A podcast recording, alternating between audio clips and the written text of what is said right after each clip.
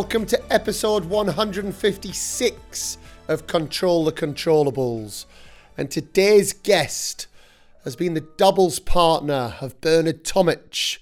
He was the travelling coach and doubles partner of Nick Kyrgios and the regular practice buddy of Lleyton Hewitt. It's an emotional roller coaster for sure, but the memories and like the stories and on tour that are just in everyday world back home. If I had have you know not played tennis, I would never have experienced it. Some of the experience I've had, I, I, you can't replace them for anything. Matt Reid is the current number 81 in the world in doubles. He's been as high as number 60 in doubles and 183 in singles. Anyone that is around Australian tennis will know Matt well. He has an amazing ability to get on with people. You know, he's always been in the Davis Cup squad.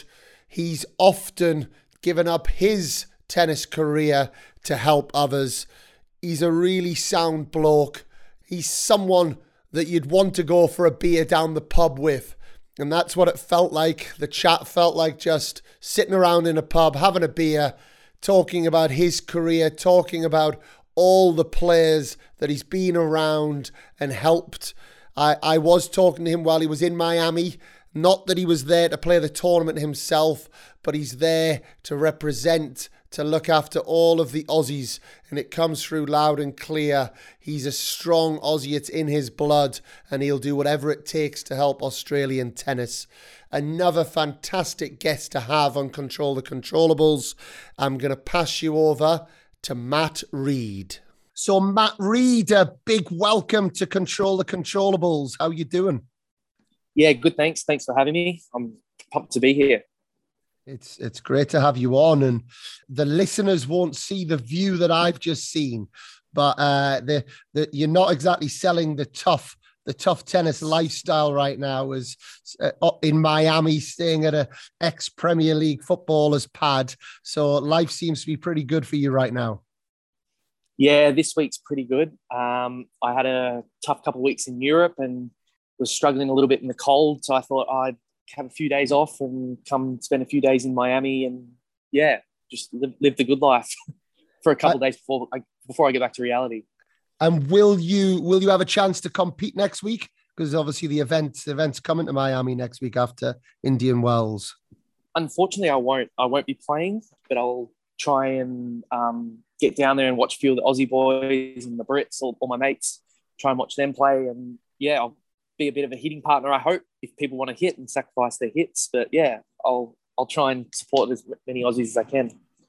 And I want to get into that Matt, because it, and maybe a little bit later because that seems to be something that you you do incredibly well. You know, they, they see you seem to we often often appear in the players' boxes. You know, I know that a lot of people think very highly of you. But before we get into that whole story, you did tell me you've just been to the gym. Now, I I spoke to, I don't know if he is a good friend, but I spoke to, to Lloyd before, Lloyd Glasspool. All the listeners will, will know Lloyd from the time he came on the podcast. I said to Lloyd, Oh, have you got anything? You got anything for me on Reedy, you know? And he said, he said, honestly, I've got nothing. All he does is eat, sleep, and and send messages to women. So so so so so already already you've proved him wrong by going to the gym today. Yeah, Lloyd, you know he's full of, he's full of crap or full of shit. Like, all he does is look at himself in the mirror. He doesn't even do anything. But no, I, I, did. I, I actually I had a, had a big night last night, and I thought I felt pretty average this morning. So I thought, oh yeah, you know what? I probably should go get a little sweat. I feel pretty good about myself right now. So I'm pretty pumped I could prove Lloyd wrong.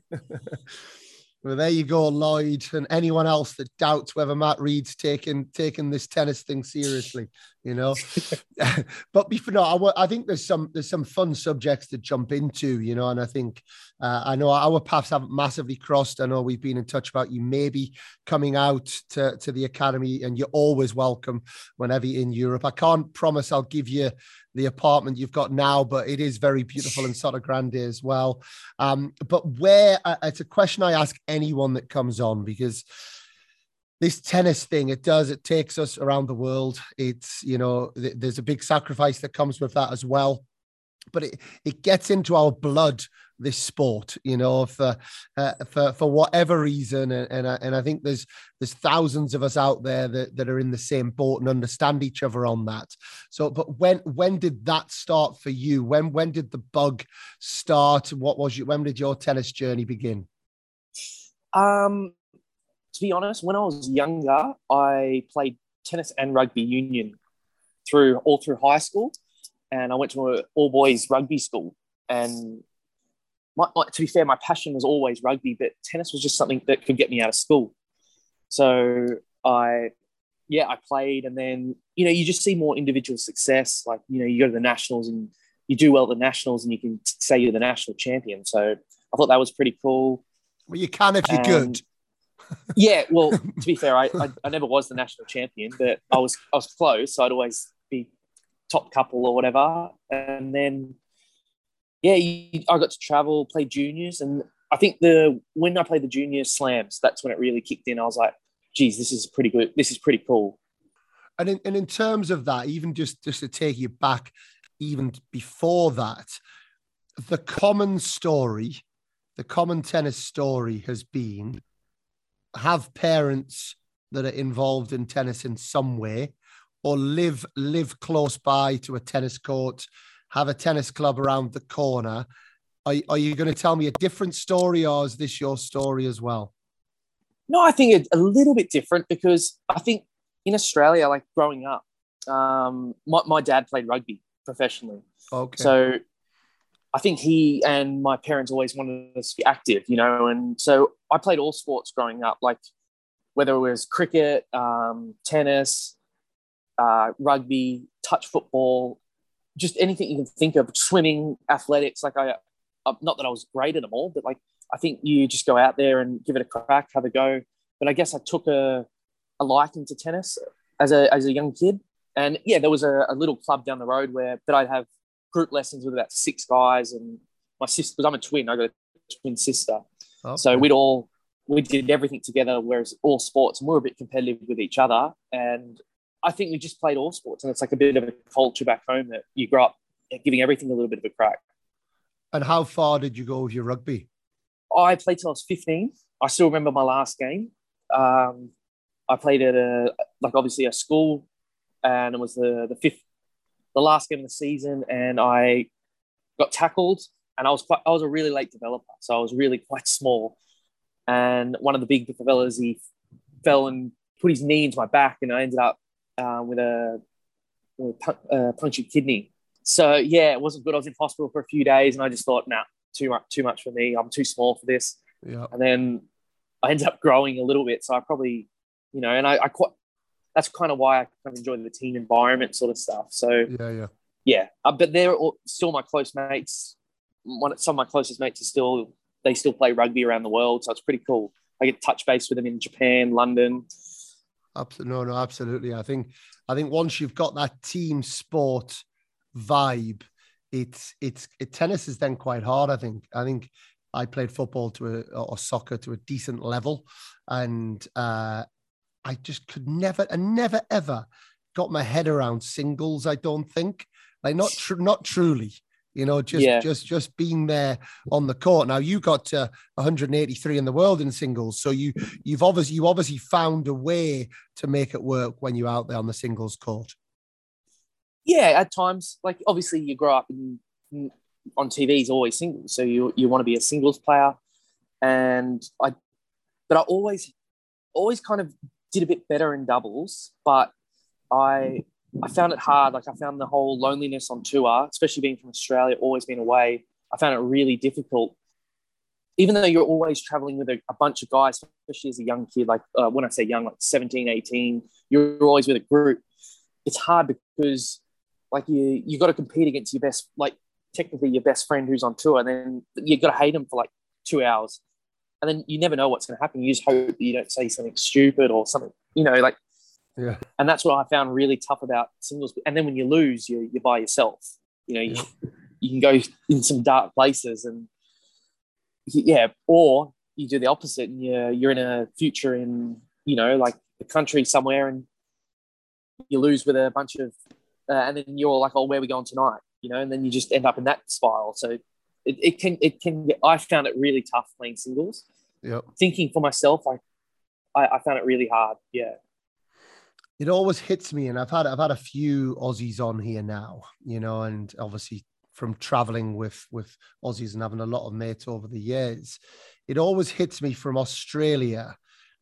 You kind of can't half measure it because mm. if if you're going to do it and, and and that takes me back to like if you obviously you were you were a very good junior.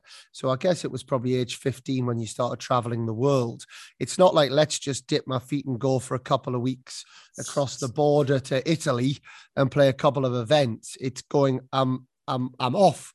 I'm off for, i'm off for months you know and there's something very i think there's something quite tribal about that that that also I've always seen, I've always been a bit jealous of the Aussies. You know, I remember like at Ilkley or on the balcony, always, you know, wherever it might be, that you always all seem to hunt in packs, I guess, for that reason. So if you can take yourself back to being age 15, how was that first experience of your first big overseas travel?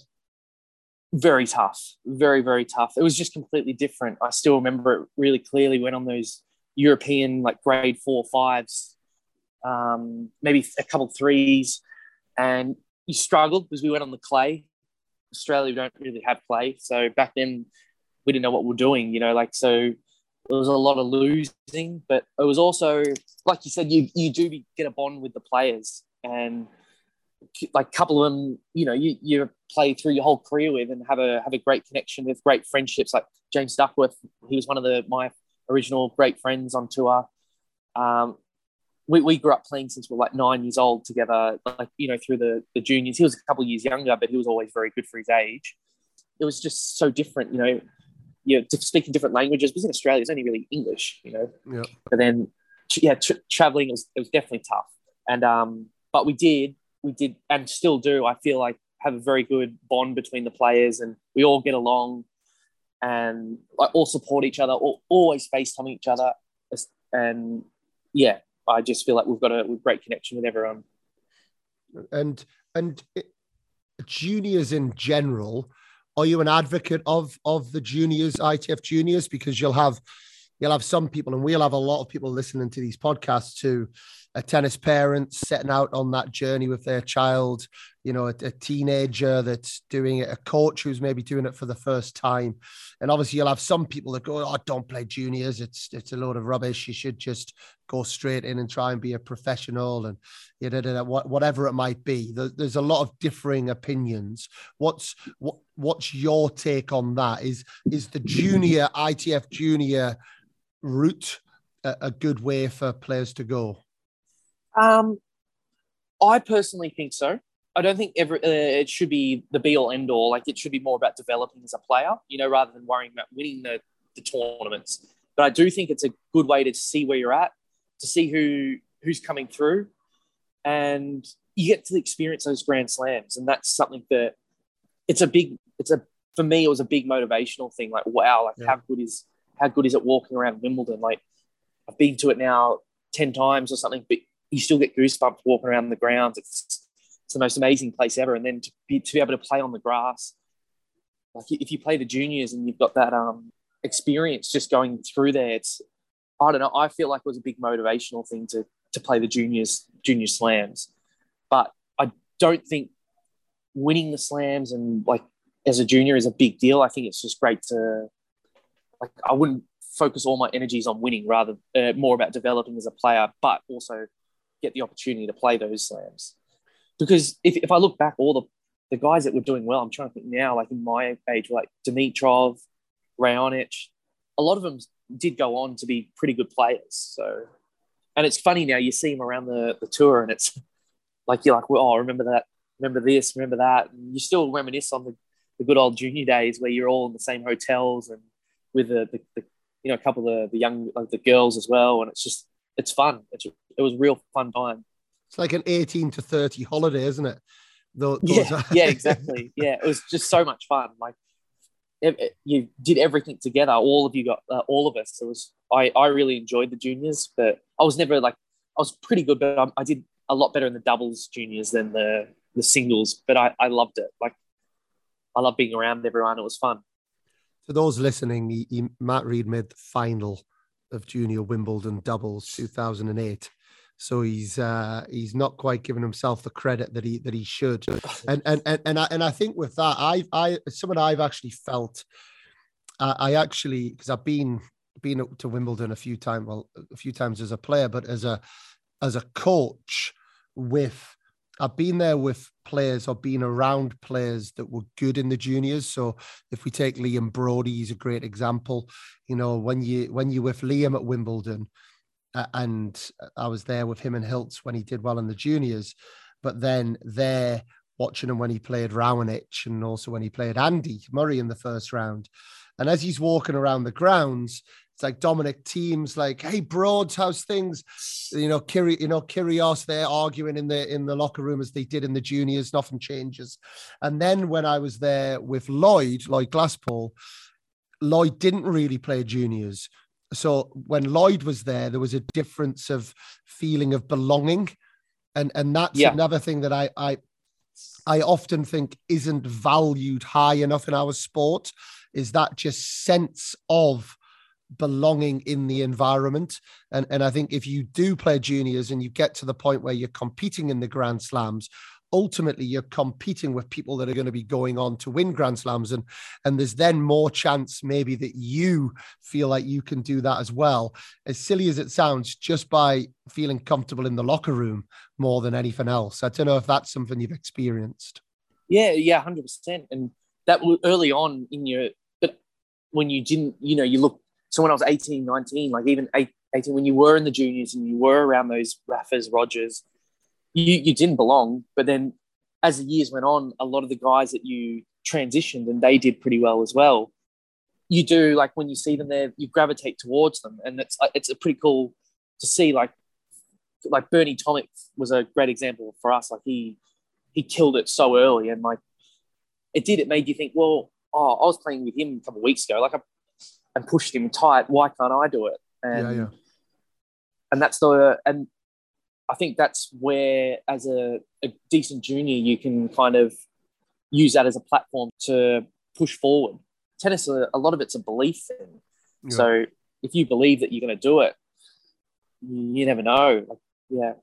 And and as you as you then transitioned from juniors to to the pros, you know, it's often a, a, tough time because you go from being someone. I guess your Wimbledon final was it on court one? No, it was. I was supposed to be on court one, but because the Roger Rafa match, that marathon, okay. they pushed whatever was on after that to court one. So we ended up playing on uh, courts. The one when you walk through, in, I think it's thirteen. One of those ones. Yeah, the one, one of those. One at the back with the big, big stand at the back. Yeah, yeah, yeah. It was that one. And funnily enough, I actually served for the match. And Bernie, still to this day, I, I saw him last week, and he keeps he brings it up every time, and it drives me insane because it like hurt me just as much as him, but he just gives it to me every time. Oh, mate, we should have won Wimbledon. Oh, sorry, mate. I didn't mean to. Oh, so come on, tell us about that game. Tell us about that game when you when you guys were serving for the match. I don't have this doubles crap that you were. You know, half the time it's the guy at the net that cocks up. So, what's uh, what what what were you? What tell us about that game? I'd love to say that I don't remember, but I remember every point because we were up 30-15. and I think 30-15 was the one where we played against the two Taiwan boys, and they had won a couple of the slams that yes. year. Yeah, yeah. And I think he hit a return winner on my serve. Too good.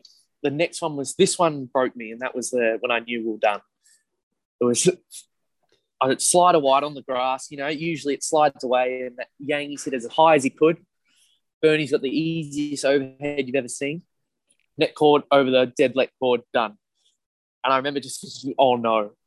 And then the next one, return. I think I, I think it was that tight. I stayed back. I'd be serve volleying every point, stayed back, tried to hit through the net player, volley winner, games. And then, yeah, the rest, six, I think it was 14 12 after that. I was in my head, I was done. and that still still haunts me to this day because you go past the, the, the winners and I just can't believe that our names aren't up there. Well, this is this is good therapy for you, maybe. You know, oh, you know getting getting it out there. Yeah, well, I've told a few people that story, but there's a yeah, that one hurt more than a few few losses that I've had.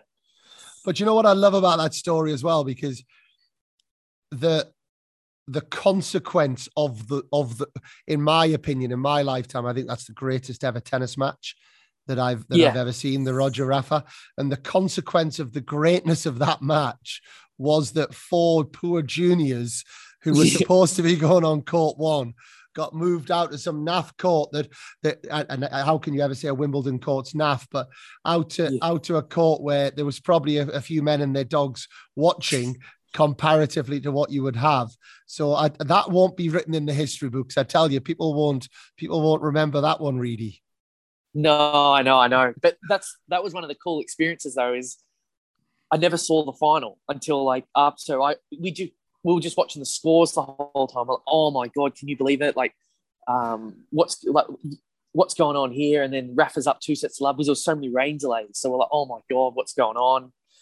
And yeah, and then how he won that was incredible. The crowd was so loud. It was with and like yeah, and for our match, there were a couple Taipei supporters, and that was it. There were no Aussies there. It was just pretty dead because the weather was pretty average that year.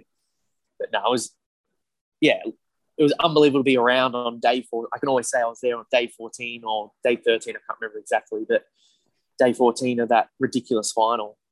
And as a as a professional, you moved kind of pretty seamlessly, I guess, into the professional ranks. And and tell me about that professional journey the last few years. The the highs, the lows, the ups, the downs, the challenges, the the stories. Yeah, it's a roll, it's an emotional roller coaster for sure. But the memories and like the stories and on tour that are just like the people you meet, you just can't in everyday world back home. If I had have stopped and you know not played for played tennis, I would never have experienced it. You know, some of the experience I've had, I, I, you can't replace them for anything.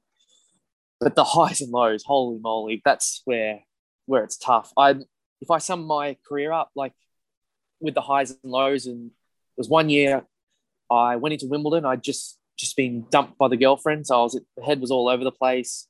I actually had lost every match on grass leading into it. I was telling my coach, I hate grass. I, I, I want to get out of here. So it was my first time playing Wimbledon qualies. I'm I'm not going. Let's go play a clay court challenger. I don't know what I was thinking looking back, but I thought, oh, let. And I was actually with James Duckworth, and we were saying the same thing. We couldn't win a match, and we went to qualies. I ended up qualifying, and first round, I think it was, I think I won 18, 16 in the third against Devvarman, and I yeah cramped but I, I did. I don't. I didn't prepare well. Like obviously, I was like, oh, I'm going to lose. So I, I don't even know if I had breakfast that morning. And then um, one my next round, I remember I was so sore, and usually you get a day off in between the qualies, between the last round and the the from the second round to the last round, you get the day off. So I was like, oh, thank God, I can re- finally recover. Because the second round, I played a guy who I had a, had his number. I just you know, when you go onto the court, I'm like, oh, I, his name's Amir Weintraub. I used to try and practice with him all the time. He was a great Israeli guy. Yeah, he just hated yeah. playing me, and I, I loved playing him. Yeah. Whereas a lot of guys have my number, but he's one guy who I just loved playing, and we always joked about it. It was the first time he had match points on me, but I ended up getting him, and then from then on, I just loved it. So I played him second round, so I was pretty confident, even though I was really sore. And then I had, had to play Tim Smyczek, who I think he was second seed in qualies think he was top 100 at the time, but because of the rankings and the qualies cut, he mm-hmm. had to pick qualies. And they said, nah, because it's supposed to rain. You're on tomorrow. First on. And I finished night like at the dark and I'm all second on. I'm like, oh, wow. I'm like, all right, well, there goes my Wimbledon. Last round, that's pretty good. And I was pretty stoked with it. And I tried, tried to look at the lucky loser list, like, oh, I wonder what lucky loser I'll be. And I still remember it clearly that whole match because the first set and a half, I didn't win a point on his serve till maybe six five in the second set, and then I just got lucky, like complete ass, and broke him. And I remember thinking clearly to myself, I have been completely outplayed, yet it's a set all. How's this possible? And anyway, from then on, I ended up going through and qualifying. And I remember that was like my, as a player, I think that's the highest high I've had. Yeah. I just, I went from getting dumped a couple weeks before to not even, I didn't even know, like, I, I remember just thinking anything could happen right now and I could not care less. I, as soon as I qualified, I, I remember I went out with, I had some school friends, rugby friends that were over in London. And I went out with them for, for a couple nights, just celebrating because I had a few, few days off before I played. I was just over the moon. And then it went from that to the next year where I thought, oh, I've got a pretty good draw. I can't wait to qualify again. I thought I had a great draw to qualify. And I was playing and it was, I lost the, I couldn't breathe. I remember I, I had Lleyton, Tony Roche, uh, a few other guys, all the main draw players, because that's one thing good thing about the Aussies is why the qualies are on at Roehampton, all the main draw players come watch you play qualies. And it's a it's unbelievable. It's the best feeling that you've got them all lined up. I couldn't breathe. I was trying to rip my shirt because I'm like, oh, I cannot breathe. I'm so nervous. And I ended up, I got to a second set tie break. I think he served in the match. And I was like, oh, I, I got it back. And I was playing a guy named Germain, Germain Gigounon, who's now Goffin's coach. And five all in the tie break. Served it wide. He hit it back behind me, and I've slipped over and torn the ligaments of my ankle. And I just remember I tried playing on, you know, like, but I couldn't move. I was serving underhand. I ended up losing the set, obviously, because I served underhand. It's like 9 7 tie break. And I remember getting back to the apartment for three days. I was just like, so I couldn't move. I couldn't, I promised, I was actually had a girlfriend at the time. I promised her I'd go on holidays, but I couldn't because I had a torn ligament in my ankle. The doctors wouldn't let me travel. And I just remember the year before, think, feeling the ultimate high of playing Wimbledon to the ultimate low of I can't even go past the courts because I was like, oh, I felt sick. I was like, that's that was that to me hurt me the most. That loss more than anything. They're the losses that you know. If people say what are the highs and lows, I always think of that high of playing Wimbledon for the first time, singles, and only time ever playing singles, to the ultimate low of the next year, bowing like getting taken away from you. Not that I was going to win, but like, and then having an injury as well and especially when I saw like I saw the draw and I thought, oh, I've followed for sure. That's the only time I've ever said that to myself. Like, oh, I was so confident coming in. Oh well. It's it's a great story for you to share, really, because I think. Sorry to turn my to- my coach's cap on a little bit here, but it's on my sports psychology cap on. But it's it it. I'm a massive believer around expectation and yeah. and, and and the management of expectation and look i've i've followed when i follow tennis i'm i'm very close to the, the tennis world all the time but i i've also looked into before I speak to spoke to you or before I speak to anybody, I like to look through some things. And I know you've been quoted as saying it, there's been times when you're about to quit, and then all of a sudden, out of yeah. nowhere, you've had a great week. And and and ultimately, that this does come down to the management of expectation and you know when when we have low expectation but high standards that's almost the the perfect situation you know yeah. you, you can maintain your high standards but keep this real low expectation of what's coming ahead you know i think the bottom line is people end up i call it the people either they either give a shit and they give a shit they, which is which is the guy that gets unbelievably tight, you know, ultimate professional, yeah. but just gets so tight whenever they're playing. You've then got you've got the one that doesn't give a shit and actually then doesn't give a shit. Now, from the outside, that looks like a Kyrgios. You might tell me more on that, and or Benoit Paire, and they're dangerous on certain days.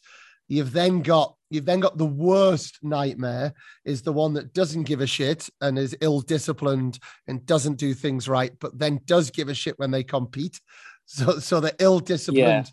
And they and they get tight, and then you've got, and I I have to mention Federer when I talk about this is they give a shit, so they they have high standards, but then they have low expectations when they compete, and it's so hard to find that balance you know and and and i just is that something that you've you've tried to find because even fr- from the outside you give off that ah, i don't really i'm just just playing and You know, we'll see. We'll see what happens. What What's been the journey for, for you on, on that side of things? Yeah. Oh, I've tried everything, and like you said, the more I this is if I say this like this my last swing, I'm I'm done. I just enjoy the enjoy the you know enjoy the matches, enjoy everything. I play my best, and as soon as I you know look at a draw and think, oh, I should win that, and you kind of look to the next round. That's when I I struggle, and it happens all that like as much as you try not to do it, like it, it subconsciously it, it, it happened this year in January. So first the first week of the year, I was playing Melbourne. Um, we lost, and I, I, played really poor, really, really poor. And I was pr- already coming into the year, I was struggling a little bit with uh, motivation to play. I was like, oh, when I say motivation to play, motivation to compete. Yeah. Then the second week, I played Sydney ATP, which is pretty strong, and I was playing with Alexei Popyrin, and I just remember coming into it, and I told my family, I'm like, oh, probably should come because this could be it, you know. And had the probably played the best tennis I played in a couple of years. I was, um, like for me, I, I played. I made the semi. Final, we made the semis. Beat Cabal Farah. Beat Cabal Farah, yeah, yeah. Couldn't believe it. I was like, what is going on? And won two matches in one day, which I hadn't done for a long time.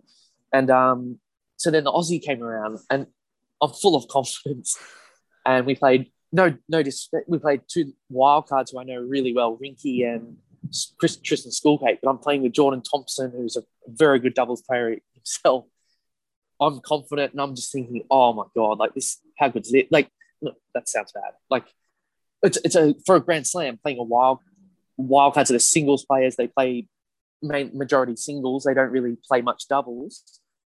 I'm thinking this is a, as, as far as what draws go, this is as good, good as I can, not as good, but like it's a, it's a good first round. As though you can play Herbert Mahut and they yeah they were too good for us. And i start and you know i first set came out we won. But then once they got up a break in the second they got confident. And as tennis players like doubles is one point here or there. Before you know it you're a set all. And you start freaking out. Because you're like, oh i should win this. You know i should we got an off our ranking. And i'm you know i'm 31 and i should i should know better but yeah i went back to my old like the ways that haven't worked and it didn't yeah it didn't pan out too good because that we lost six one in the third or six two in the third. We got killed and that's that's the way it goes. And like you said if you with the expectation thing I've never won a challenge on clay. And I I'd done well on a few hard court tournaments leading but I was playing with Dom who was probably the best player there in my opinion like in doubles he was unbelievable and a great doubles player, and I'd never played with him, so I felt a bit of pressure playing with him. But I thought, oh, you know what, like I played well. Whatever happens, happens. We'll play one match at a time, and he was great with me. Like he just he talked it down as well, and we just one match at a time, just enjoyed ourselves, just held our serve, and then before we knew it, we won the top, won the tournament somehow, and we'll, yeah, like we'll get pumped in the final, but end up getting through it. Uh, we were there. But I do think, yeah, that's I remember we had the band club up the up the top. It was a bit of fun. We definitely had the support, which I didn't expect in Spain. Yeah, it was it was great. It was it was uh, we absolutely loved. It. I mean, I loved it, but all the all the kids at the academy absolutely loved that. You know, it was a it was a, it was a great a great experience for them as well. But I think on on that is is that something that have you have you ever spoken to it? Have you ever worked with a sports psychologist? I did as a youngster, like because obviously they you get forced, but I didn't buy into it at all. But then I actually, for a couple years, when I was post working, like helping Nick, I spoke to a like a life coach sort of guy. Yeah. And I kept it really quiet. Only a few people knew about it. Um, I won't, won't, say his name because he probably doesn't like. I don't even know if that's his thing, but I, I speak to him once a week and I bought in, and I really it was weird because he was an Aussie guy, and I just bought in. I loved it. And did you stop it? Why do you still do it or? Uh no, I actually I probably should go back to it, but there was a point where I was like, um, I, I you know, you think you've you figured it out, and I thought oh, I probably don't need this, but I probably should read that again because yeah, he, it was was great for me. At the time, I was really, really struggling with a, a lot of things. Just, I felt, yeah, I was struggling because um, I, I wasn't playing much. I was traveling with Nick, and I was obviously when I played with Nick, Nick did everything, and I kind of relied on him to, to do.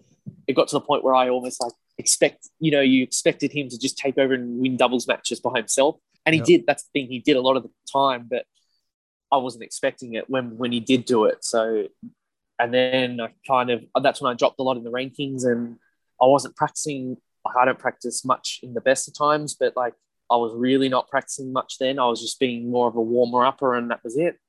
And I felt like I needed a change because I, I remember playing in Italy at the Recanati Challenger, and I had a I was the top seeds. We played local wildcards. And if I look back, I they might may have done something, but I honestly remember who they were.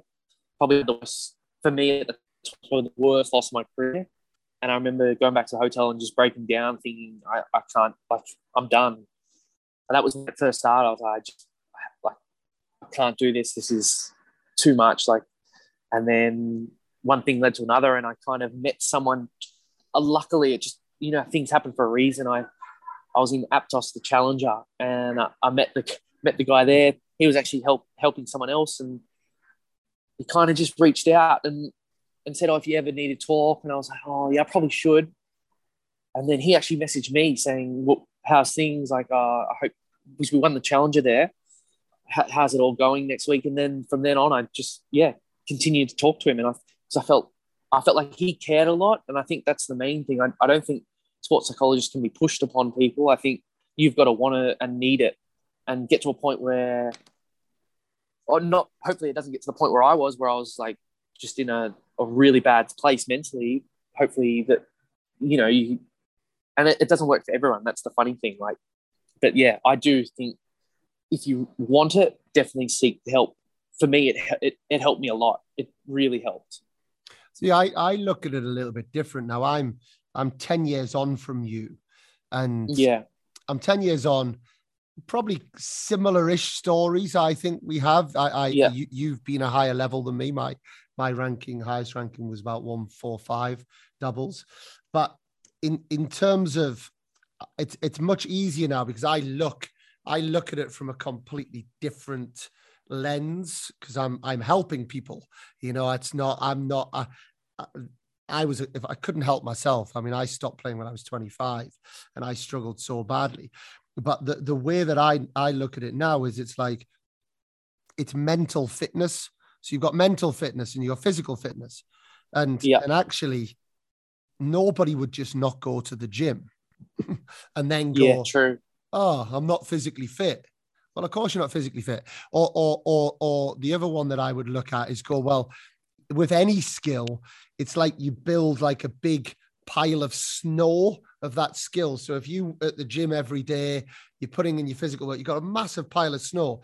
But if you if you then stop going to the gym, the pile of snow melts and and you lose yeah. you lose the skill, you lose your fitness. And and and for me, I I now on reflection look at it in in a very simple manner. I've gone well if if you don't work on your mental fitness on a daily basis, then of course you're going to lose your mental some of your mental fitness you know yep. and, and and i don't think it should necessarily be differentiated between physical and mental it's just it's another part of your body isn't it that you that you have to that you have to work on and and and i think it's the Aussie culture is quite macho. I think the sports culture is quite macho. So it's go, going back years. I had Tom Gullickson on the, and Tom Gully is an absolute legend. He was on the podcast and he spoke to me about Jim Loehr, who's one of the, again, who came on the podcast, one of the most famous sports psychologists in the world. And back in his day, it was like you absolutely, basically had the choice of paying him or telling everyone and spreading the word that he was seeing a sports psychologist. And it's like, well, I'll flip and pay because I'm not going to let anyone know that I've gone to see the shrink. Yeah. Yet, yet there's still in our male in our male world and in the in the sporting world i still think there is that stigma attached whereas i think in 10 15 years time i think we'll find sports like tennis that more and more people will actually travel with with mental fitness coaches like they do physical fitness coaches. Yeah, I now that you say it like that, it probably makes more sense. Yeah, for sure. The only thing is, I I think that the player has to buy in.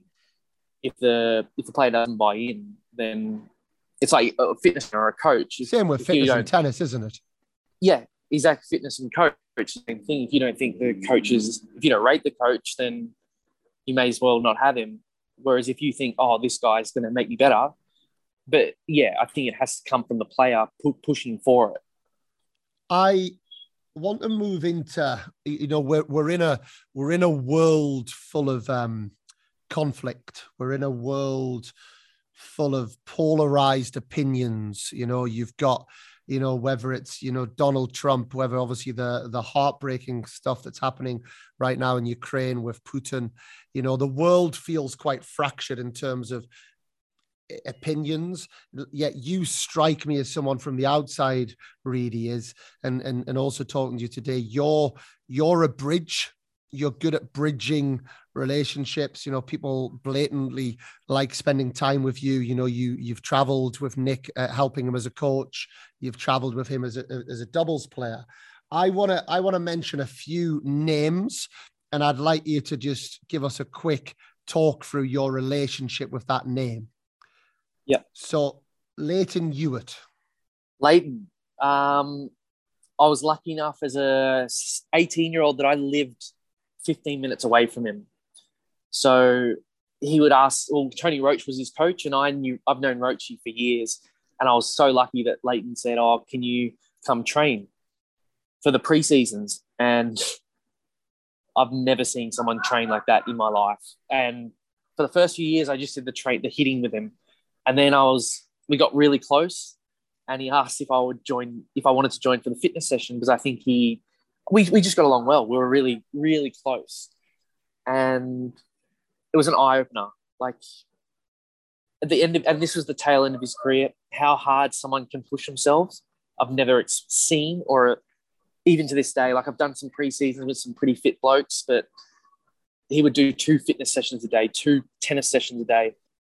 Say he's just to hit serves, and we'd end up, you know, playing two on ones, and and then he transitioned into a Davis Cup role, and I, I actually speak to him a lot about advice on what do you think I should do because he knows me well enough to know that I'm a bit different to him as our personalities. We're, we're very different, but we get along really well. It's a lot of banter between us. I was lucky enough where he would bring me along to Davis Cups originally as a hitting partner. That was when he was captain and he actually played the first tie. And yeah, I, I, still remember him preparing for that was just something else. Yeah, and then from then on, he just became. We're, we're just we're great friends. I, I, was lucky enough to play a couple doubles matches before he retired, and yeah, he helps me out a lot still to this day. I actually spoke to him the other day about I'm at the crossroads of what what what should I do, and he's great to talk to. You know, he's he, he's very easy to talk to for, for me personally. I, I really like him and yeah, he was he's like a for for a bit there. He was like a bit of an older brother because I would live with him. I lived with him in the Bahamas and did some training blocks and like I'd even at Wimbledon, I'd stay at his place when he was playing Wimbledon. His the house he'd live in, and it was it was an unbelievable experience to see how someone and just the way they uh, number ones think. It's just they're completely different. They're, I always say he's a, he's a different breed. How hard, like even now, like I see him in the gym just pounding it. I'm like, mate, when I'm done, I'm not going near the gym. Even though I barely do when I play. So like how, how am I going to get the motivation? But I've got so much respect for him as a, as a person and a player. Just as someone who, if anyone wants to see hard work, do a Lleyton Hewitt preseason. Mind blowing. I am um, one of my first ever international junior experiences I played a under 14, it's called the under 14 Windmill Cup in Holland. Yeah. So it's like a tennis Europe event. And uh, I lost first round to, I don't know who I lost first round to. Um, won the doubles story of my yeah. life first round yeah. singles win the doubles and uh and and put into the consolation much to my disgust that i'm playing in, in a consolation event um but managed to kind of crack on won kind of two or three matches, maybe you know, three or four matches in the consolation. And then I've got this little Aussie on the side of the court who is like the consolation matches are happening like the far end of the club, you know, just yeah. like get over there, you know, we're in like the woods. And each match has been like basically race to four, then the next player tanks basically. And yeah. and all of a sudden I've got this little Aussie kid who's a year younger than me, is fully in my face. Like, yeah. like, like I like I've never had anyone in my face before, you know. And he's like, I have the tiger every point you want. I have the tiger. I have the tiger. And he's like, he's like all over me. But he wasn't that good, and uh, he obviously wasn't that good because he lost to me on on a clay court. Um, Decent win. Yeah, despite now that was it. He, he hit a drop shot winner, and he went touch of Johnny Mac, touch of Johnny Mac. like, like he was to the point where, and I feel a little bit embarrassed on this because we actually as 14, 13, 14 year olds, we were like, let's go and watch the Aussie kid play doubles. You know, let's have like a bit of a yeah. laugh because he's he's yeah. making such. Now that was 1994. Lleyton Hewitt beat Andre Agassi, I believe, in 1996. so, so like how he went, and, and if anyone's not caught on yet, that was that was Lleyton Hewitt. And two years later, he won an ATP event beating Andre Agassi. Like it was incredible. And, and it blew my mind. And it was the one I ended up, we traveled. And as the Aussies and the Brits stick together a lot. So when we were playing the events, we spent quite a lot of time with Lleyton and got on really well with him. But like you said, he, at that age, he was made different. It was yeah. The only player that I've ever experienced that with is Andy Murray at that age. And yeah. and, and andy was very similar you know was very similar in in just this like unfaltering belief that he was gonna be one of the best players in the world. And and you, unbelievable. com- the comp- you can have a chat and you know and a debate and there's no chance you'll win the debate you may you just quit because you're like there's no point yeah. and it's yeah, yeah, and still like it's the same things with him now. It's, it's hilarious. But another thing about him is what I noticed is you ask for a tactic on someone. Oh, it literally perfect. And I've never seen anyone like dissect the player like he can. Even I still remember there was a, there was a guy that went out to hit with him, and I had he was one of my friends, and I said, "Oh, uh, do you mind?" Because they were asking, "Do you know anyone around?" Because I was away. I think I was playing the playoff or something. I said, "Oh, my mate, like this guy's around. Do you want to come hit with him?" And we are hitting, and then so I went back a couple days later, and I was talking to Lleyton and my friend's like, "Oh, ask him what he thought of me. Ask him what he thought," because he's like, "Oh, I hit the ball so well," and and I'd hit with this guy for years, so I knew this guy head to like really well. And I said, "What do you think?" And he went through it all. He's like, "Yeah, very good. This, that." He's like, "But the guy can't jump." I'm like, what? So I hit a couple lobs and couldn't jump. I just, if I, I just bring him in and lob him. And I asked the guy, well, do you have a good vertical jump? And he goes, oh, Matt, I was so bad at the vertical jump. And he's like, oh, well, that's what he noticed. And he's like, he lobbed me twice. And I'm like, well, that is him in a nutshell. Like he, and I still remember like when we were hitting at Wimbledon, like he'd look over at the other courts and like I was so fortunate that he would like talk to me about other players like growing up. Like, you know, just like for example, Kyle Edmund was hitting next to me and he was just telling me about what he thought of Kyle and like how he would play him. And I was just like inc- crazy. It was Amazing. things that I wouldn't even think about. He's like, oh, that's what he would do, and I was like, oh my god, that's incredible. Amazing, unbelievable. We could talk about Lleyton for hours. Yeah, and, and, and yeah. I would and I would love to because like I say, he's a he's a he, he was a peer of mine, and then he became a, a big hero of mine as well with uh, yeah. with the career that he had. Um, Bernie Tomic. I saw Bernie last week. Um, everyone, you okay? In the press, you see this side of Bernie that's it's not him. You know what I mean? Like he, he I feel bad saying this, but I don't think he's. I think he's just brought up thinking that if he made, well, I think he from other people. I'm not going to say who, but he was he's he's a, such a he's a loving like a really nice guy. You know, he's such a nice and he's if he he doesn't realize some of the things he says is so inappropriate, and I just don't yeah. Uh, without saying, I don't think he's the brightest person I've ever met. Yeah, but on the tennis court, genius. absolute genius. But I get along with him really well. We joke around. Like he he was he loved a night out, so he'd always bring me out when I was in London and treated me well. Like just I still remember he'd give he'd buy us all a bottle of Dom Perignon, so we were all walking around with Dom Perignon, our own bottles.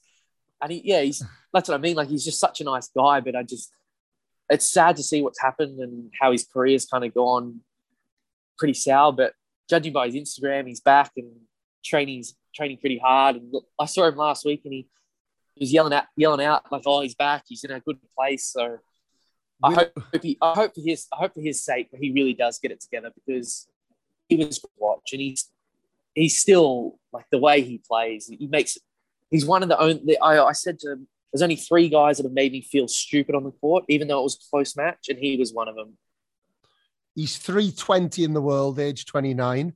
He's not a million miles away. You know, we've seen it. We've seen it with a Dan Evans. You know, when he came back from his drug ban, when he's come back from a, a couple of things, he's kind of just like a like a knife through butter. He's gone through those rankings, you know. So you you would think that Bernie is a couple of big results away from getting himself back to a decent ranking. You, you think he'll do it?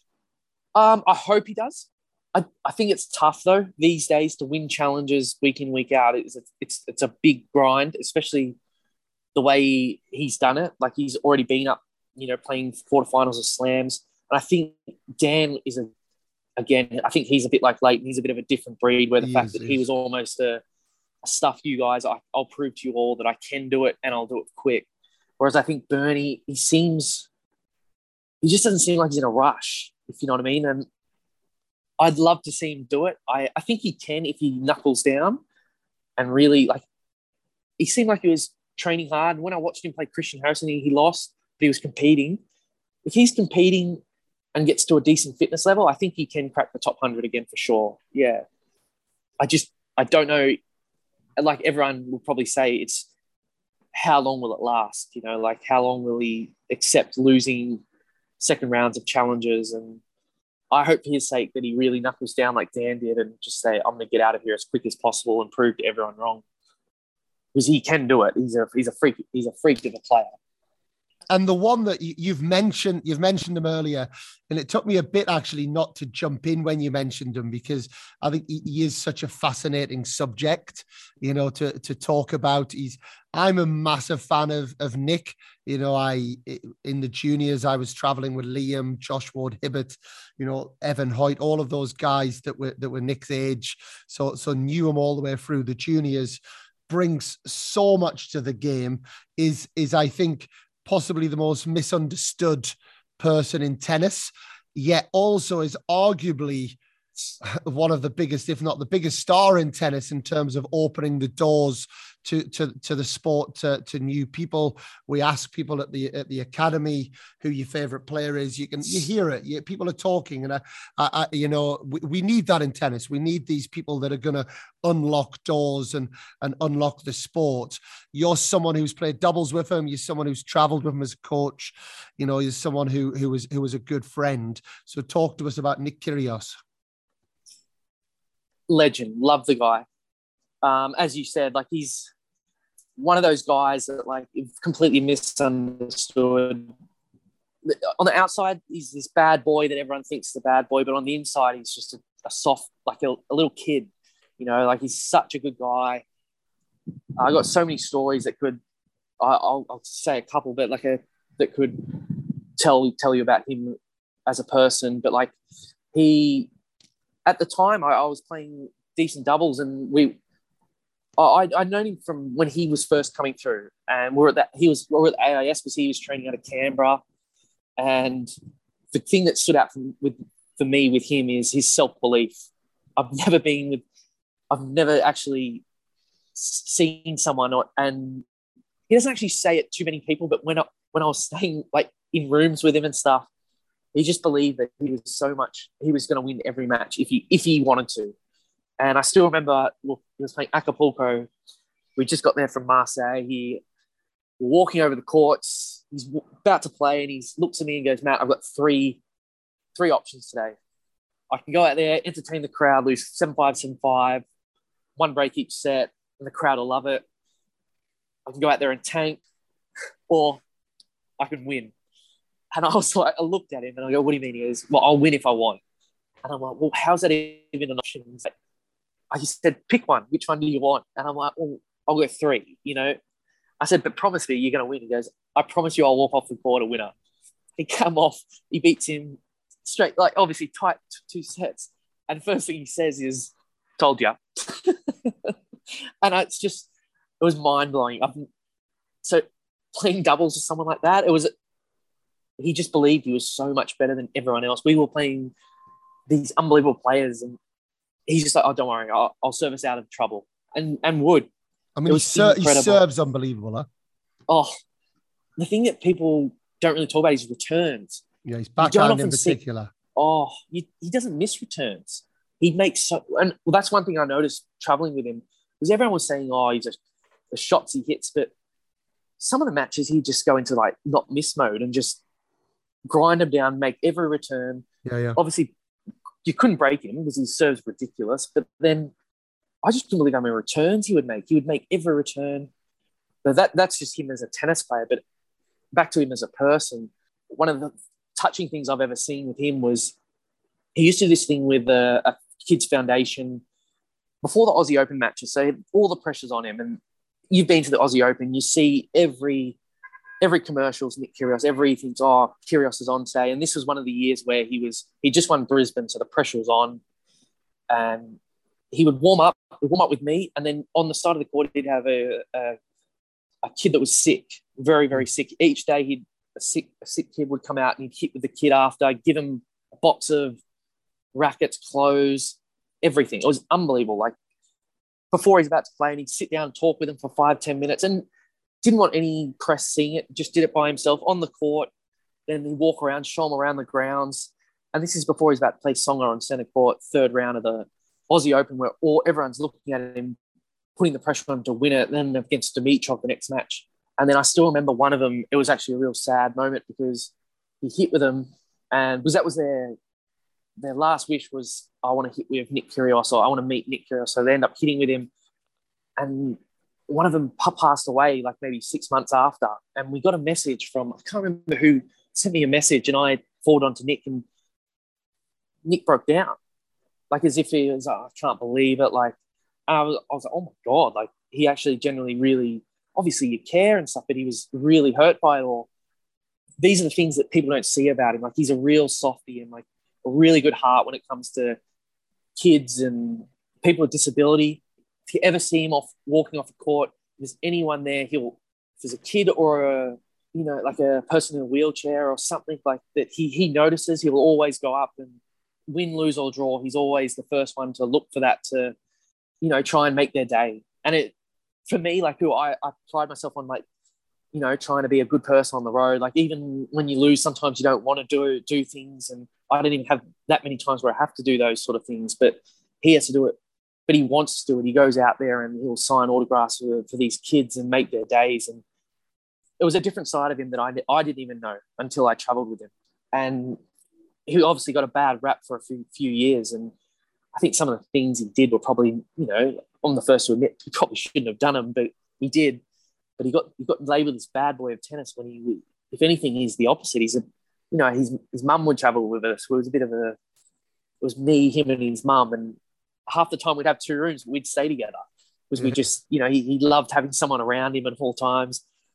Hated being alone. It was it was like I was like, but yeah, I need my own space sometimes. And he, so, oh, okay, okay, you go there. But then he'll message me like two minutes later, oh, what, what are we doing? When are we doing this? And it was just like, it was just different. Like I didn't, I didn't know that side of him because I only saw the side, him competing, being on the road, playing tournaments. But then even to this day, like we, we're always at tournaments catch up. We'll have a few drinks some nights, but I think now with his new girlfriend, doesn't actually drink much, so it's probably good for him. But um, we'll go out and have dinners and it's the same Nick. Like one thing I've always noticed is he never changed when he became this, you know, he's obviously very popular, one of the stars of tennis. And like you said with Liam, like people think that he forgets about these guys, but then when he sees them on the tour, he goes up and he'll go out of his way to joke around and it's like juniors again. Yeah. And he always said he, he misses those junior days of like, you know, when they could just get away and do, do stupid stuff and be kids. And I think a lot of people don't see that side to him. And that's why I, I have so much respect for him because he hasn't changed one bit. And a lot, I'm not going to say a lot, but a couple guys, like I'm not going to say names, but they do. They let it a little bit get to their head a little bit. And they'll ignore you when they've made it. But he's been unbelievable to me, and he's always treated me amazingly. Yeah. So I can't, I can never say a bad word about him. And, and he's he's seen as the unco- the uncoachable one. You know, actually, yeah. I, I actually had Nick Bollettieri on on the on the show. He was my hundredth episode, and uh, he wasn't giving me a lot of answers to to to questions I was asking. You know, he's quite yeah. quite a marketeer. Um, yeah. And, and and the one kind of off the cuff thing I could get him talking about was was Kyrgios, and I said, "Come on, like how would you how would you coach him?" So so he's is he is seen as uncoachable. So how how did that come about? Because back in like 2017, how did it come about that you were officially his coach for that period? Um, uh, it started off I was I'd stopped playing singles at that time, and I was playing doubles with JP Smith a lot of the time. And I started like looking at other options of what, what I wanted to do. And I that year, I think it was that year, maybe the year before, I'd done a couple weeks with Bernard Tomic. So Bernie and Nick were supposed to play Davis Cup, and Lleyton was the captain, and that's Lleyton loved to have me around the ties because I, I was one of the one of the guys that got along really well with Nick and Bernie because they they are different personalities and they are very popular around the team, but they're they're different. If you know what I mean, like yeah, they you know they stay up late. It's just a different culture to what it's the new new generation. You know what I mean? Like they're just they were different to say like the the Grothies and stuff who are true blue Aussies and you know they go to bed early. They really prepare properly and like whereas Nick Nick had loved playing video games and just diff- just different like just different people. So I, I'd have them around and then we got along really well. And his mum, as I was leaving that tie, his mum and him were all at the airport and they just said, this was, so just before that, he'd been booed off the court at losing to Seppi. So he was in a bad place. He went to Boca before the Davis Cup. He didn't hang around and came back. And we pretty much stayed in the same room together, even though I had my own room. We did everything together. And he just said to me, he's like, um, would you, and with his mum there, would you be interested in playing a couple of weeks of doubles and traveling with him? Originally as a friend. And he goes, you can help me out. You can be like, you can warm me up, like just, but just to have someone with me. I'm like, yeah, no worries. Like, let's do it. I mean, for me, I'm getting to play with arguably the best tennis player in the world in a doubles match. I'm thinking, oh, this is heaven. Just go to Marseille. We'll play Marseille. And he ends up, he lost a Tsonga in a tight match, but it was one of the best tennis matches I've ever seen that never gets any recognition because it probably wasn't televised. But it was just unbelievable. Quality was a joke. And I just remember sitting there just with goosebumps, just thinking, how good is this guy? Like, and then after that, he just said, Would you be, would you want to come to Acapulco next week? And I'm like, Well, I'm, as a what? I'm not playing. And he goes, No, no, we'll pay you, blah, blah, blah. So, okay. Like, I think I was supposed to, I was supposed to play with Luke Saville in Japan in in Yokohama, and I just told him, "Oh, I can't go," and he still brings up Luke to this day. I can't believe he ditched me, but. And then I was sending, you know, I was posting photos at Acapulco. It's one of the best tournaments ever, and it was so much fun. Whereas it was snowing in Japan, so he was he was fuming. But and then he that's when he beat Novak, and we just had a good thing going. Like, uh, I, I wouldn't say I coached him. I was more about like managing him as a person. Like, and I accept. I feel like I accepted him for who he was. Like he oh, yeah. he, he loved enjoy. And I tried one thing. I tried to like really talk to him about and like in, like try to influence is, is is when you have a good week, reward yourself, enjoy yourself, like be proud of yourself. Because I feel like as tennis players, you're always looking for that next. You know, yep. you, you win a tournament. All right, what's next week? Come on, let's get ready for next week. Rather than sitting back and like reflecting and saying, "Geez, I did pretty well this week." I, I, that that was one thing I tried to uh, talk to him about. And that was one of the only things. As far as tactics, he was a genius. I was like, you you do your own thing. It's one thing that he's one a lot of people don't really know about him as well is how he can dissect the player like Lleyton. In a practice of warm up, he'll be hitting with him and he'll tell me how he's going to play him and what he wants to do. And he watches a lot of film on like last time he plays the guy, and he'll watch a lot of YouTube clips on the guy. And he's very he's a, his tennis IQ is incredible. Yeah. And from then on, yeah, it was just about trying to trying to keep him on the on the right course. And we had a good run for a bit. And as, but as soon as you thought, oh, yep, we'll figure it out, something would happen, and then you'd have to go back to square one. But no, it was. I always say it was the the two most exciting, most fun years of my life. I've never experienced anything like it. Like, and it made me love tennis again really love it because the you saw a side I saw a side of it that I'd never seen before. Yeah. You know, you play challenges and the odd tour event here or there, but like, you know, you, you're getting to meet these meet Will Smith. I'm hitting with Will Smith, who's coming to watch Nick play and meet him in the locker room. These guys who are just like global superstars, wanting to meet the guy who you're sharing a room with. It's it was incredible. And I was like, oh my god, how cool is this? But then I also say it was also very stressful because because of the expectations of the, the public. I still remember the Aussie Open where we won our first round in doubles, and he was in the fourth round. That same one where he was playing Dimitrov in the fourth round, and he had the day off, but he had a marathon against Tsonga, four sets, four hours or three and a half hours, and he was exhausted. But he told me, he's like, Matt, I'll play, I'll play doubles in it. And I remember thinking, Matt, you, you're crazy. Like he, because I genuinely thought that was a chance for him to win the Aussie Open. And I remember waking up that day and I got calls from my mum because I was getting abused in the media, like just, oh, why is he playing? He shouldn't play. He should focus on his singles. He, this guy, if this guy's a friend, what's he doing playing doubles? And I remember thinking, what, what do I do? Like, I've, uh, yeah, I just, I spoke, to, was my parents like, maybe you should think about pulling out, withdrawing and letting him play. And I spoke to Nick that morning. I still remember calling him and I said, oh, Matt, I'm thinking maybe I, maybe I pull out, you know, like, and we can you, you can have a real good run in singles. And he's like, no, no, no, let's play. Like I really want to play. Like I love it.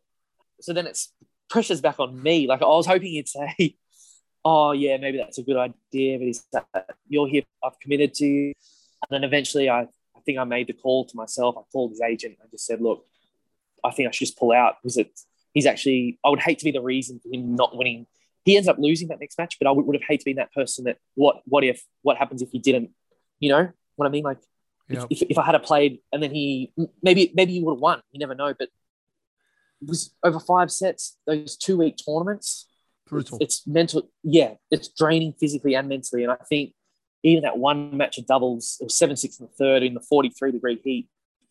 I did feel a bit bad, but he ended up winning, thank God. And that, that was some of the stressful times that you, decisions that you had to make and some things that he did on the court that he probably shouldn't have. And you know I cop a little bit of flack from people because oh how'd you let him do that? And I'm like mate you, before we went on the court he was the happiest person on the planet. It wasn't my fault like but it, it was it was a you know you were on edge the whole time because he is a very emotional tennis player. But my highlight of my career I don't was when we won we won our quarterfinal of the Davis Cup. And I wasn't even a part of it, but watching how he went through, he made the semis of Miami here and lost the Federer in that epic. Do you remember the, the yeah, yeah. seven six, six?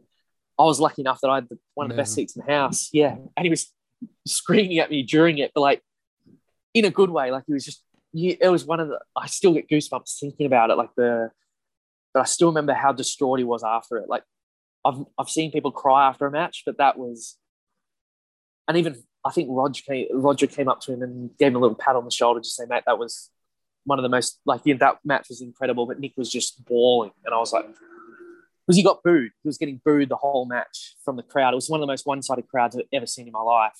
But he did unbelievable to keep it together. But then he lost seven six the third, and it just all obviously all the emotion came out.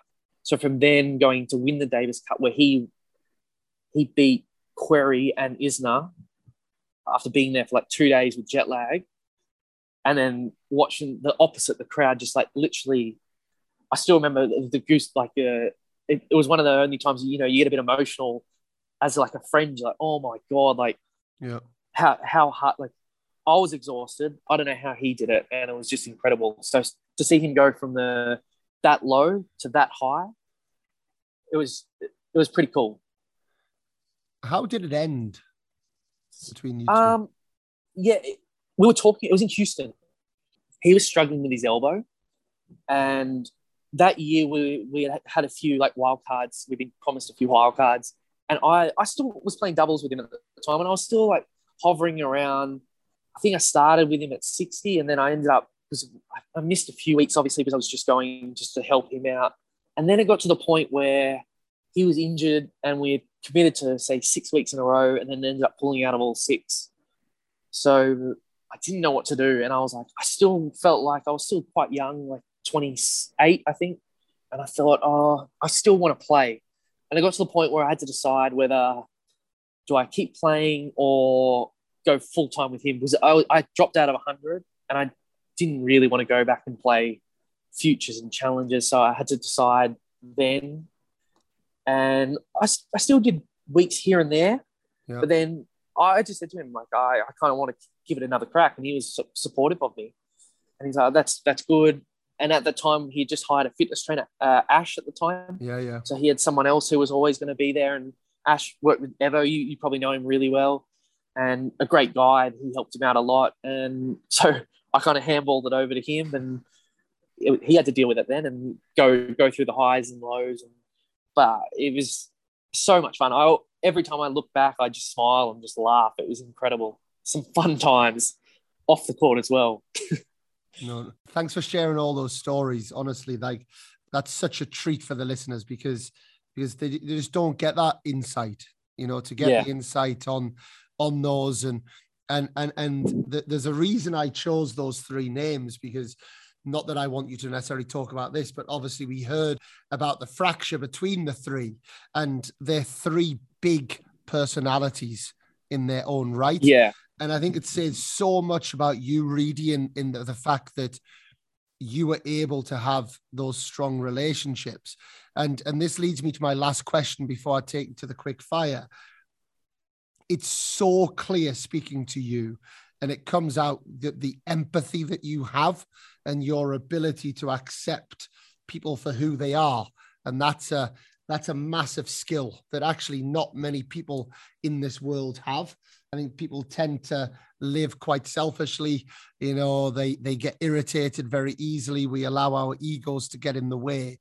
So that for me is probably the number one skill of a tennis coach. You you throw in the mix your tennis knowledge, your experience, your travel around the world. I think it's very clear to see that tennis coaching is something that you would absolutely fall into and, and do an incredible job. However, that would mean traveling the world for six, eight, nine months a year for the next 10, 15 years. So when the doubles is time to give it up, and I'm sure you've got many years left, what what would be next for Matt Reid? Uh actually, funny you say that. I'm kind of in the in the process of now looking at options of what's next. Like whether it's I don't know, like I'm not going to put a date on when I'm going to when it's time to like you know put the rackets away as a as a player. So that means definitely... so that means you're going to win next week. yeah, please, yeah, yeah, that'd be beautiful. But um, yeah, I'm, I'm in the mix. I, I do want to stay in tennis. I really the traveling. That's not really the thing that bothered me. It was the I, yeah, it sounds really bad, but I, I don't mind the travel. I, I really, the one thing I will miss on the tour. And a lot of people say the competing. That's something that I probably won't miss much. I know that's a bad thing, but like that's something that I don't really love the whole competing week in, day in, day out. I'll miss more of the more of just like the the camaraderie, like being on tour with a lot of the guys. Like even we, we brought up Lloyd. Like Lloyd and I just it's I love playing with him because it's more the off court stuff. It's just constantly giving like giving shit to each other all the time and you know, like, oh, and I generally I want him to win all the time, but like when he cramped at the Aussie Open, I thought it was, you know, I or even last week I'm like, oh, make sure you're hydrating up, and he'll give me shit about all stuff, and it's just so much like that's the thing I'll miss the most is like being around all the boys and like yeah, and the the stories that go on on tour and that stuff. So I definitely want to stay in tennis, whether it's traveling as a coach. I'm I'm open. So if anyone's looking, DM me and um, yeah, but if if not, um, I'd, I'd, yeah, some in some shape, way or form, I'd love. I want to. I'm going to stay in tennis for sure. Yeah. but I, I feel I feel like my, my strengths are help like helping people just what I've been through I, and what I've seen on tour I can kind of give to like the next sort of generation coming through. And that's what I kind of try and trying to do with the young Aussie boys. And I I'm quite close with Alex de Minaur and I feel like i am almost like an older brother to him even though he's had a 10 times better career. I just feel like we bounce off each other like uh, I, a few ideas and like just little things here and there. He'll ask for advice on what it doesn't have to be tennis, more about like because the off court things are the things that probably affect you more than more than people think. Is especially being a tennis player, whereas like you will you were talking about earlier, it's not like so much so much mental involved. If you've got off court problems, it's not easy to push them aside. It's all it's all interlinked. You yeah. you are going to be coaching on the tour without any shadow of a doubt. I mean, you are honestly I've I've loved chatting to you, really. I've I, you are you're someone, if I'm honest, I've I've always wanted to get to know a little bit better from from afar, seeing you at tournaments. You know, I I love how you operate. Uh, you're one hell of a tennis player. Anyone that gets a chance to watch Matt Reid in action, that boy can serve as well. You know, that ball moves when when you're hitting that serve. You know, you're always welcome down in the south of Spain, whether it's to to to train to live the life to to enjoy it down here as well. I've loved having you on, but I I, I have to take you through our quick fire round before you go. So are you, are you ready? Yep, ready for it. What does control the controllables mean to you? Um, well, control what you can control. Probably professionalism, things that you you can take care of yourself, like fitness, um, your grips, your strings, everything like organization skills, little details. I mean, you can't obviously control the weather, you can't control your opponent, but you control yourself, you control how you're prepared, all the little one percenters. I'd say that. What's your favorite Grand Slam? Oh, tough one. Wimbledon. I got to say Wimbledon. I like. I love the Aussie Open because it's home, and I'm I'm at home. But Wimbledon, you just I I still get goosebumps. You walk through the grounds and it's just yeah, yeah, there's nothing like it. it's the pinnacle. You know, you watch it on TV. I used to get up ridiculous o'clock in Australia, and I remember watching Rafter lose to um, Ivanisevic and crying because he I lost. I was on that you know, like, oh, yeah, yeah. He he's my all-time favorite. I yeah, I still remember. Yeah, so Wimbledon for sure. Wimbledon. Singles or doubles? Oh, I, I have to say doubles. Rafa or Roger? Roger. Best doubles player you've ever played against? Against? Oh, the Bryans. Best doubles partner you've ever had? This is a tough one. I've been pretty fortunate that I've had some pretty good partners. Um, oh, I was talking about this the other day. I think I've played with the best servers on two, in the world. So uh, you got to go Lleyton or Nick or Demon. I can't go past Demon. Because now he's top two. Lleyton, Nick, or Demon. I played with Raonic once. That was pretty good. Because Lleyton was an idol, I was so nervous I couldn't play. So I was terrible. So I'm gonna. I'll have to say Nick or Demon. Kyrgios or Ruud? They're playing tonight. Who's to get that done? The popcorn match. Nick in straight sets. This web. By the time this is aired, we'll know the answer to that. And, and yeah, will Nick Kyrgios ever win a Grand Slam? Already has. A, a singles Grand Slam. uh, I'm not giving him a doubles one. He's too good. He's too good yeah, for that to, for that to be for that to be it. Will he win a singles Grand Slam? You know, you know what? I from for a while there, I thought it was going to be tough this year, he's switched on. He's trimmed down. He's training. He's not partying like he used to. Like, I don't know. He says it's the girlfriend effect. And if it is, keep her. He's got to keep her every day. But he is playing some serious ball this year. It's tough. But with Roger Rafa and all that nearing the end, Wimbledon. Wimbledon's the one, I think. Exactly. Yeah. Wimbledon's I, the one. Yeah, I, would say he's definitely a chance. Yeah, if he's keeps on this kind of this sort of level that he's playing and going at. It, it doesn't matter that he's not playing much because he doesn't need to play much. If he's in the draw, he's a chance. Serve or return? Serve. For forehand or backhand? Is that a serious question? Forehand. the a full third in doubles or tiebreak third? Tiebreak. I like the tie breaks. Even though I, I don't do well at them, I still like. I think it's better to watch. Medical timeout or not? No medical timeouts. Davis Cup or ATP Cup? I think Davis Cup's pretty much ruined now. The, the home and away thing kills it. So I don't know. I, I I like the the home and away ties, but other than that, I'd say up to ATP Cup because it's in Australia. That first ATP Cup when Australia played Great Britain, I thought that was one of the most amazing mm. sporting events to watch on TV. I've, especially knowing them all, I think it was incredible. So I'd have to say ATP Cup now. What's one rule change you would have in tennis? No towels. Interesting one. It's not easy to say unique. I've asked that question in 157 podcasts episodes, yeah. and it's the first. You're the first person to say no towels. I, Why?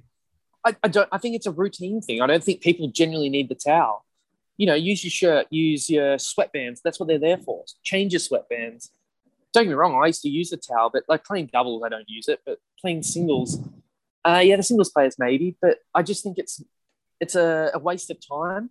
A lot of players stall going to the towel, like try and slow the slow the play down, and I think it's just a routine thing rather than a a genuine need to wipe the sweat off. Love it.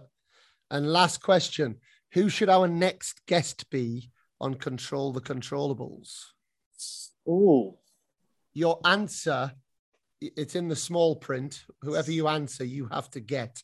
It's like a passing. Oh, you you, you pass the baton on.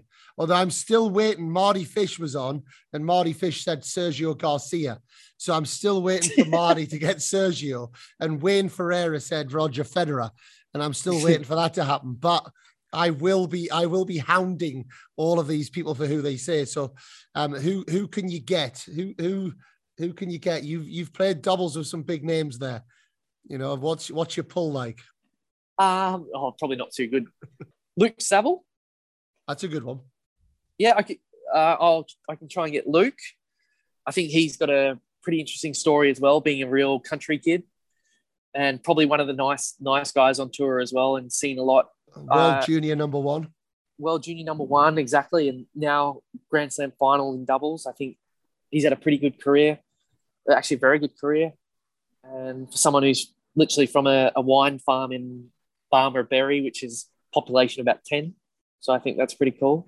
Well, the one that the one that I'm definitely gonna I, I, obviously the listeners would love Nick Kyrgios. I understand yeah. he's not he's not an, he's not an easy one to get, but seeing as I beat Lleyton Hewitt in the under 14 Windmill Cup, you know, maybe maybe that has earned, earned the right for Lleyton to, to come on. That might open up a story if he wants yeah. to come and speak to his old mate. I have no contact, so any contact there with Lleyton would be amazing as well.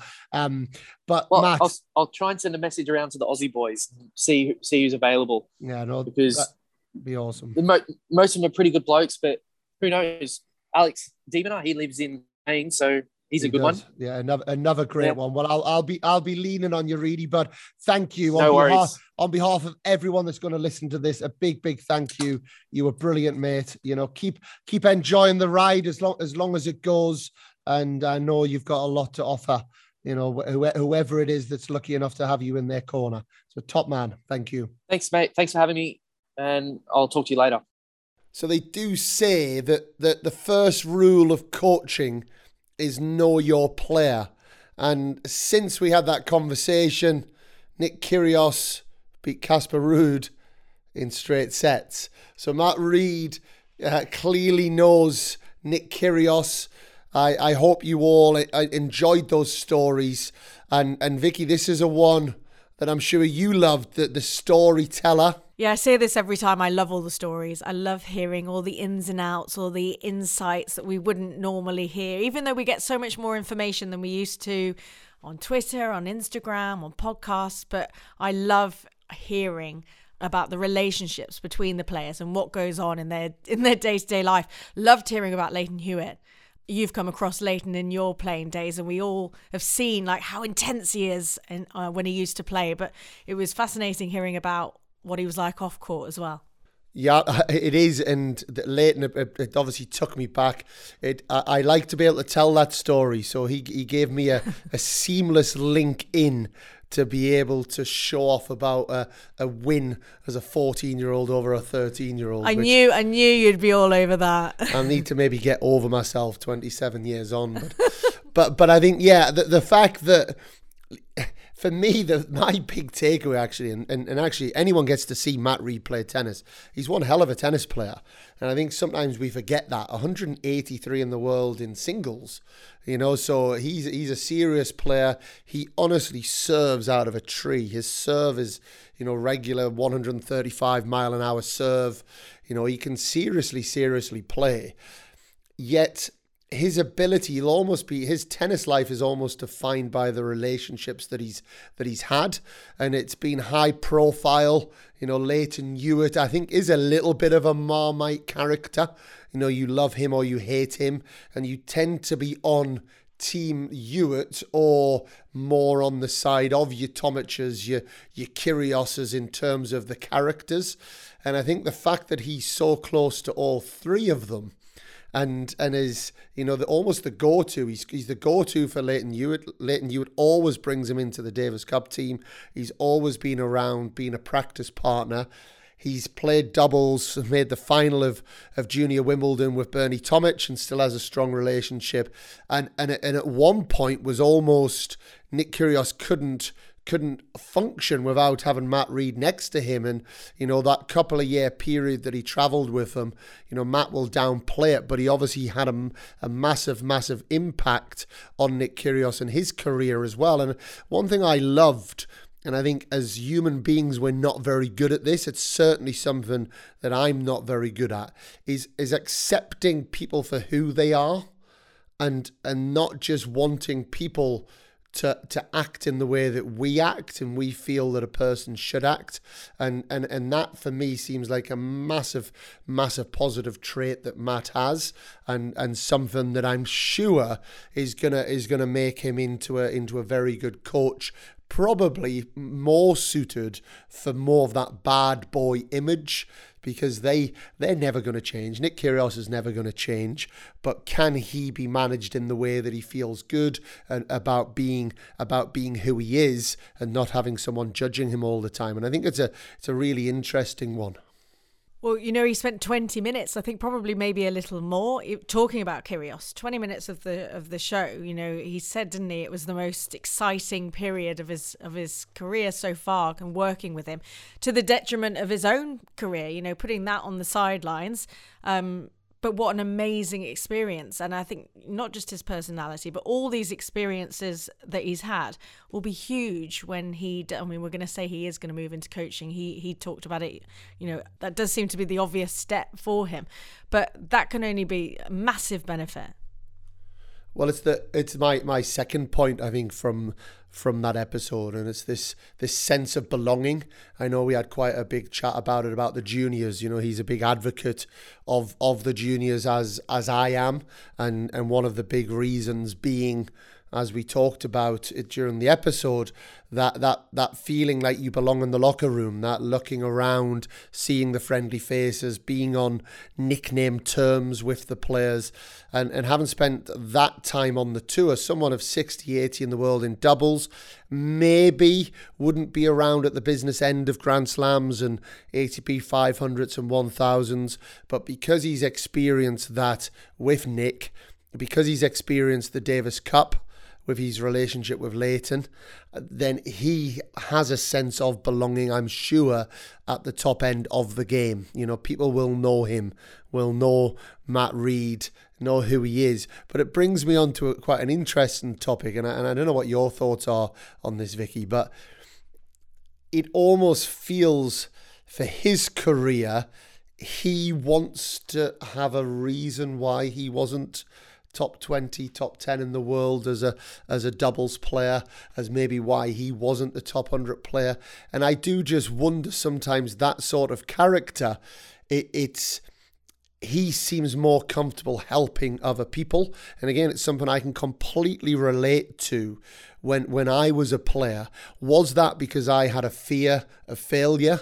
Was that because I didn't quite want to put it all out there and still not get there. You know, I felt much more comfortable having someone to the side of the court with me um, uh, playing playing doubles. I felt much more comfortable as a coach, and and I I think it's quite an interesting character trait because he's almost fallen into the role of the guy who doesn't really go to the gym, albeit he had just at the start of that podcast, the guy who likes his nights out, the guy who maybe doesn't take his tennis so seriously.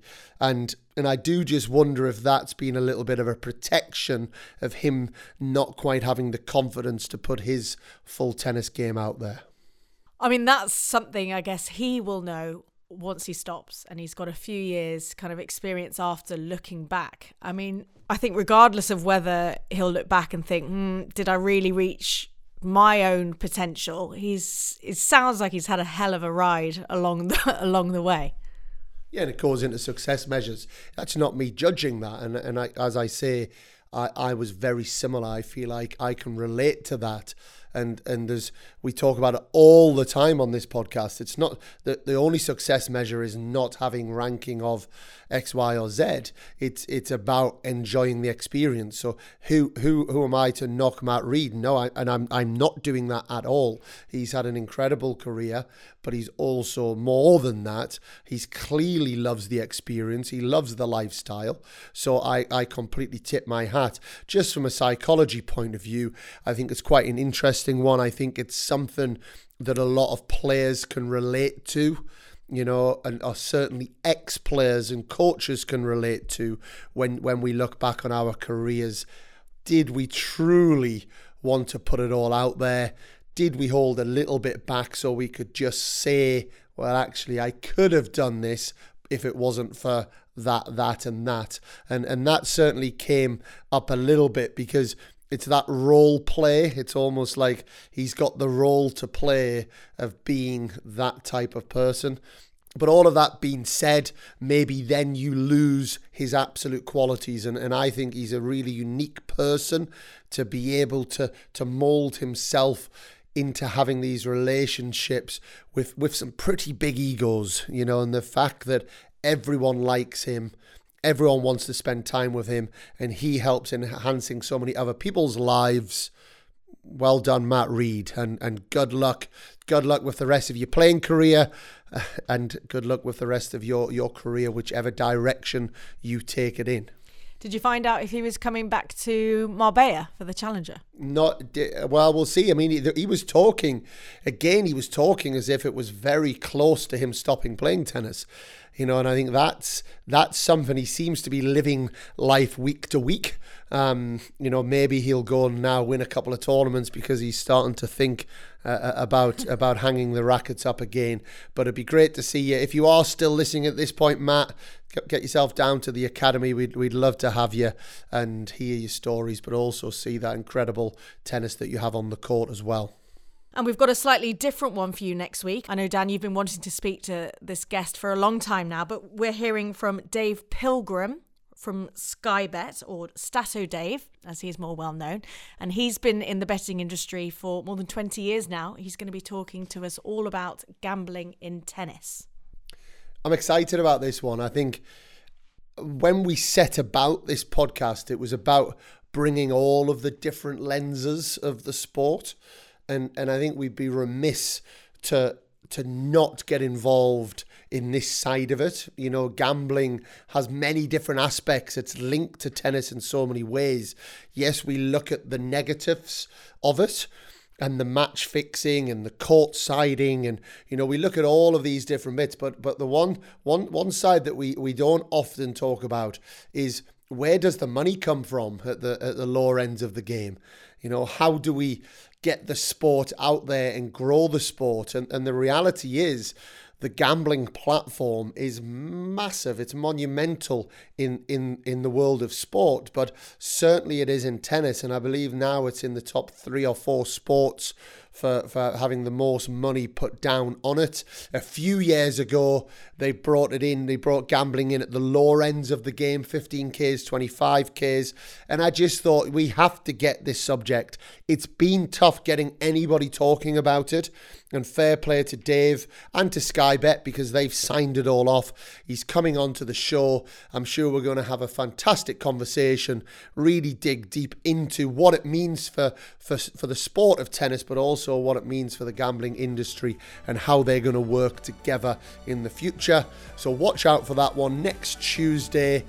But until next time, I'm Dan Kiernan, and we are Control the Controllables.